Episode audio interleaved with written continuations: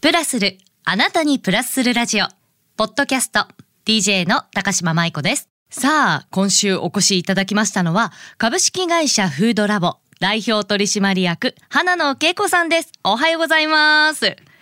おはようございます。ろしくお願いします。よろしくお願いいたします。まあ、すごい。今日も華やかですね。ありがとうござい ます。いやあの恵子さんとお会いしたのって確かまあとあるまあご飯会で初めお会いしてそうですねはいその後ヨガのプライベートレッスンとかをさせていただいてそうです。高島大先生にヨガを教わりま しいやいたや。いやいやあれ何年ぐらい前でしたっけそうですね。もう5年、6年、7年。ぐらいですもんね。そうですよねいや月がいがね経つのは早いんですけれども あの恵子さんって、はいあのまあ聞いてる皆さんにちょっとご紹介したいなと思うんですけれどもはい。海外のはい日本食ブームってすごいじゃないですか。はい。で中でもお寿司ってめちゃくちゃすごい人気のまあ走りだなとは思うんですけれども恵子さんってそのお寿司をフランスで流行らせた方のお一人なんですよね。あの、そう言われてい ます。あの、そう言われてますけれども、自自覚はないんですけれどもね。あの、確かに、あの、今からそうですね、私がフランスに渡って、その、最初のそのお寿司のテイクアウトのお店ですね、うんを作ったのが、はだいいたい1990年ぐらいですかね、はいもうちょっと経ってますかね、それぐらいだったんですけれどもですから今からずいぶん前ですよねその頃ってあの日本食ブーム日本食ブームって言われてながら、あの普通のパリジャンとかパリジェーヌつまりフランス人はい、都会のフランス人にすらその日本食をあのお安いお値段で気軽に食べられるっていうところまでにはまだなってなかったんですね。高級なものみたいそなう。そうそううんだから高級レストランへ行って、はいあのー高級なお寿司とか、えー高級な天ぷらを食べるのは一部の人でしたね。あじゃあもう贅沢品みたいな形そうですね。で今やそのお寿司って実はヨーロッパの中で一番フランスが食べられてるんですよね。なんか前にちょっと調べたのだと、はい。ファストフードあのマクドナルドとか、はいはいああいったファストフードと同じぐらい店舗数があるって聞いたことがあるんですけど、そうですね。うんあのー私もその時はちょっとあの会社を作りたてでわ若かったので、うんあのみんなにですね目指せマクドナルドだ。 言われてたんですね。すごいね大きなことをあの目標を掲げてですねはいチェーン展開をするんだとかって言っちゃって、うんまあやらなかったんですけれ どもだからそれぐらい気軽なものにしようっていうことでそのコンセプトであの小さいお店をですねシャンゼリゼに、はいうんあの作りまして、はい、まあだからテイクアウトだけのお寿司屋さんってその時今日本ではねあのもうお魚屋デパート行ってもどこ行ってもお寿司あのなんていうんですかあのこうプラスチックの容器に入って鮮魚コーナーのところにそうそ少うそしうそうあったりお惣菜コーナーにあったりそうですねどこにでもありますけどはい、まあ要はあれを真似てあのフランスでもやろうということでやってみたらまああのまあとりあえず当たりましたね。その高級品のところから一気に庶民のところまでそうそうそうそう降りてきたということなんですけどちなみにあの想像するのってカルフォルニアロールみたいなああいう巻き寿司を想像するんですけどもそれだけじゃないんですかこれねあの、話すと長くなるんですけれど もとにかく一からやるっていうのは大変なことなんですよ。はいであの生魚を食べるっていう習慣が当時あんまりなかったっていうのが一あやっつ。ぱりはいうんっていうことは流通も整ってないんですよ。だからマグロを仕入れるのどうしようかとか。あまあそうかそういそううそう物流もしっかりしてないからそうしてないからそのちゃんとこう一部の魚に関しては冷凍してほしいとか一部の魚に関してはサンドで持ってきてねっていうところま温度で帯ありますもんねはいうんそういうところまでねあの卸売業者がまだ発達してなかったっていうのがあるんですね。はあそれで、えー、とカリフォルニアロールってっていうのは絶対流行るだろうなと思ったんだけれども、はいそのその頃アメリカではねカリフォルニアロールっていうのをちょっと流行り始めてたので、はい私も真似しようかなと思ったんですけどちょっとそれ悔しいなと思って あのパリジャンロールっていうのを作ったんですよ。何ですかそれは何ですかそれ具体的に教えてくだ さいパリジャンロール、あのねえっ、とカリフォルニアロールと全く同 じです。あ見た目はねそう見た目まあは名前変えただけ。キャビア乗ってたりとかするんですかいや、キャビアいやなそれはん乗っでてもなそうですよ。いまあ大体アボカド入れて、はいあのサーモン入れれば、うんまあうん皆さん喜んでいただいたということで。でもねうんパリジャンロールそうそうなわけですよねう裏巻きでね、まあそれを作ってうんうんうんあの流行らせましたけれども、うん結構これはねあの大変でしたねその早、ああの1号店ができるまで、えーいいろんなことをクリアしなくちゃいけなくって、はいそのスタまだーちトまで、そうなんですよ小さな工場を作ったんですけれども、あのまあ今ではあの当たり前になってますけれども生魚の使い方っていうのが当時はみんな知らなかった。あのまず持ってくるところもそうですしそうそうその、まあ保管しとくところもそうですしそうです提供もそうですしそうですね全てにおいてっていうことですもんね。うーんであのハセップって言ってその衛生基準に沿ってやるんですけれども、はいまあシャリもねあのー、0度にしなくちゃいけないとかねいろんなこと言われ て、はいまあ喧嘩しながら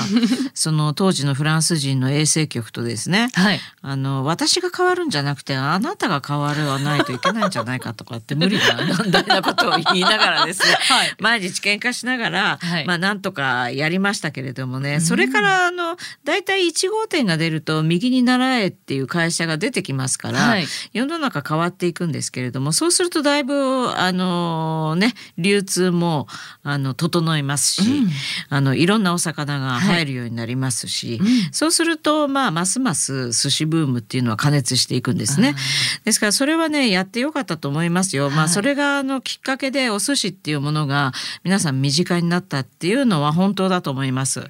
でスーパーにも卸してですねあのいろんなところで見るようになったっていうのはあのー確かに和食というものが高級なものからはいポピュラーになった、あのー時代でしたね。うんで恵子さんは今これだけお寿司のこと語ってくださったじゃないですか。はいもともとはあの新宿高野に入社されたんですよね。まだお寿司とは全然接点のないところからだとは思うんですけれども、そこからどういう経緯でしかも異国の地でそういった日本食をはい広めようということになったんですか？これね、うん。ちょっと大変な話なんですよ。なんでしょ う。なんでしょう。私ね全く働く気がなかったん です。あ待ってください。どうりには結構あの有名なところに入られてますけど。あのねこれねまずねあのこれ幼少期に戻らないといけないんですけれども、はい。私はあの本当にゲラゲラ笑うような子じゃなかったんですね。あの人見知りは激しいし、はい。小学校上がるだから6歳までですか。はい。ちょっとあの家族の都合でアメリカにいて帰国子女ではあるんですけれども、はその帰国子女だからぐいぐい前に行くっていうタイプではなかったんですね。いわゆるこう想像するタイプではなかったと、はいなかったんですよ。よ。でそれのまんまずっと来ちゃったので、はいあの世の中に出てバリバリ働こうなんていう気はですね一切なかったわけで一すよ。ミリも。 1ミリもなかったですね。で1ミリもなかったのがなんでこんなになっちゃったかっていうとはい。あのまずそれ多分2つ分岐点があったと思うんですけれども一つは、はいえー日本語はできなかったんですよね。もう幼い頃からそうそうアメリカに行かれてたから、日本語の方が後で触れた。そうなんですよ。まあ当時は普通の公立の小学校に入れればこの子は日本語ができるようになったなるんだろうと親は思ったと思うんですけど、はいまあなかなか日本語ができなかったっていうのが一つ、それでシャイだったっていうことだと思うんですね。それが徐々に今度は日本語が発達していくわけですよ。はい。でまあ友達も増えるコミュニケーションの手段も分かるようになると。でだんだんだんだんまああの人前で前に立ってですね話すのが苦じゃなくなってくる。うん。それと同時にですねその発言をみんなが聞いてもらえるようになってくるっていうのもまあ、ポイントだったのかなと今は思いますけれども、はい一番の分岐点はですねこれ実は高校時代なんですね。はい。なんでしょ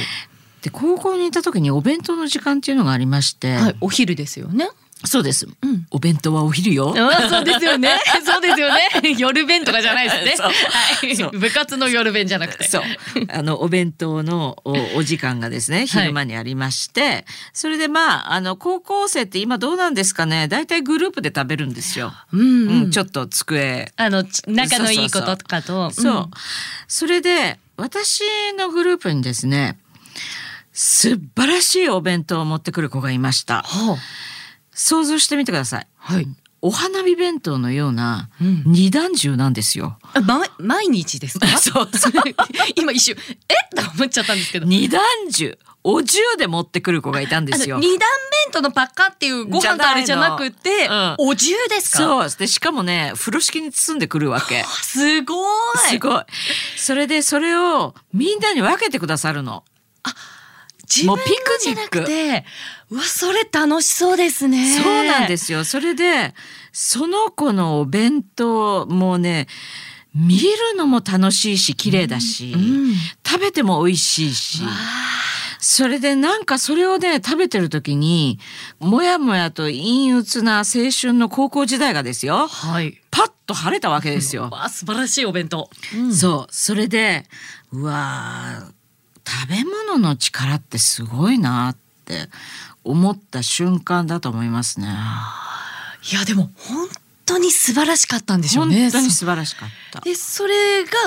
いつのタイミングであやっぱりあの時食が好きだったのかもって思い出したんでこす。れね毎日うん美味しいお弁当で見た目も綺麗なのを味わうともう毎日感化されてちょっと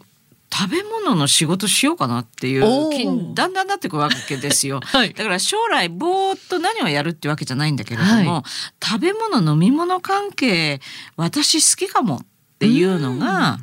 こう芽生えてくる。まあそれでもね当時は仕事にしてもいいなルンルンぐら いであの別に働きたくないっていうそのねそう本気でこうまあやろうなんてことは思ってもいないわけですようね。ん。でも多分ねその、はそれ分岐点だったかなと思いますね今から思えば。ねえ。でそれでまあ実際に食の方にこう足を踏み入れていかれるわけなんですけどはいやっぱり日本じゃなかったんですかまあ私大学もそういう栄養化学の方に進むんですけど、はいその頃もまだ働きたいってあんまり思ってなかったし、で海外っていう目もなかったと思うんですよ。逆になかったと。そうですね海外に行こうかなって思い始めたのは、うん就職してからですね。あ働かれてからそういうふうに思そうわでれたすそうです。えー、そのきっかけっていうのは、まあ、就職した時に私は、えー食べ物飲み物の仕事をしようと勉学までしたにもかかわらずですよなんか知らないけど宣伝とかマーケティング部の方に行くわけです よ。お仕事の配属先がそちらだったんですね。 そうそうそうそうんんでそれでも中身は食関係だったのでまあ良かったんですけれどもある日ですねはい。レストランの国長っていうんですかね料理長みたいな。料理長、はい、に呼ばれまして。はい。あの君の文章は、まあ、コピーとか書くわけなんですけれども、君の文章は食をを全く分かってない人が書いてる文章だとほう。もっと言うと「あなた料理したことないんじゃない?」ってええ言われたんですよ。はい。実際のところは。実際のところですねお弁当高校時代お弁当は自分で作ってましたけどはいはい。それ以外はしたことないんですよ。あー痛いとこ疲れたなと。その料理長から。はい、うん全くその通りだなはい。それで、えー会社もこれ一大事だと思ったらしいんですよ。はい。なんといういい会社なのか私をですね料理教室に はい。あの連れてっていただいたというかお金を出してわざわざあの会社料の理教室に行けと。あら、素晴らしい制度。はい、というわけであの行かせていただいたところがですねあの上野真理子先生っていうのの,、あの自由が丘にあはいる料理教室だったんですねはい。で上野真理子先生って当時、あのコルドンブルーをお出になった先駆者ではいもうお家へ行ったらですね素晴らしいおフランスの料理が出てくるわけですよ。いやコルドブルって言ったらもうそれを習いにプロになるために行そうなんですくよところですもんね。はい、で私ミーハーなところがありますか らあの単純でございますからこれはすごいぞとうーん私もコルドンブルーへ行こうああええ そうなっちゃったんですかそうなっちゃったんです、いやーいいきなり行かれましたね、最高峰みたいでなそのその瞬間ですね海外に目を向けたのは。日本だけじゃなくいろんな食があるぞと。はい、でそれから猛勉強しましてですね、はいあのーもう世界のマーケティングも勉強して、これから何が流行るぞということも勉強した結果、やっぱりフランスだと。えー、いやでもそういう思いで通われましたで実際にフランスに行くことになりましたでここで思ってたこととなんか違うみたいなことっていうのはなかったんですかこれねフランスに行くと決めてからですね、うんフランス語も勉強しなくちゃいけないし、はいあの貯金も作らなくちゃいけないし、はい一応あの一通りフランスに関する本も読まなくちゃいけないしってあの決心してから2年後ぐらいですね私行くのは。じゃあしっかりと準備をされてからはい、そしてしっかり準備をしていったにもかかわらずですよはい今みんな知ってる言葉でフランスパンのことバゲットって言うんですよはいこれみんな知ってると思うんですけど、はいでこんなに勉強していったにもかかわらず、はい私パン屋さん行ってブゲってくださいって言ったんです ね。無限とって何みたいなねそうそれでパン屋さんのおばさんが私にそれはバゲットって発音するのよから第一日目が始まりました。 前途多難みたいな文字が出てきそうですねそうですね一体何のためにフランス語を勉強したんだろうっていうことで 私はもうすぐあの、まあ、コルノンブルーも良かったんですけれども、はいあの同時並行してですね、フランス語の学校に通いましたね。あ新たにまた行かれたわけですねそうですそうですいやあの今フランス語のお話までは伺えたんですけどお時間来てしまいました、はい あの来週もこの続きをお伺いしてもよろしいでしょうかはいよろしくお願いいたします本日のゲストは株式会社フードラボ代表取締役花野恵子さんでしたありがとうございましたありがとうございました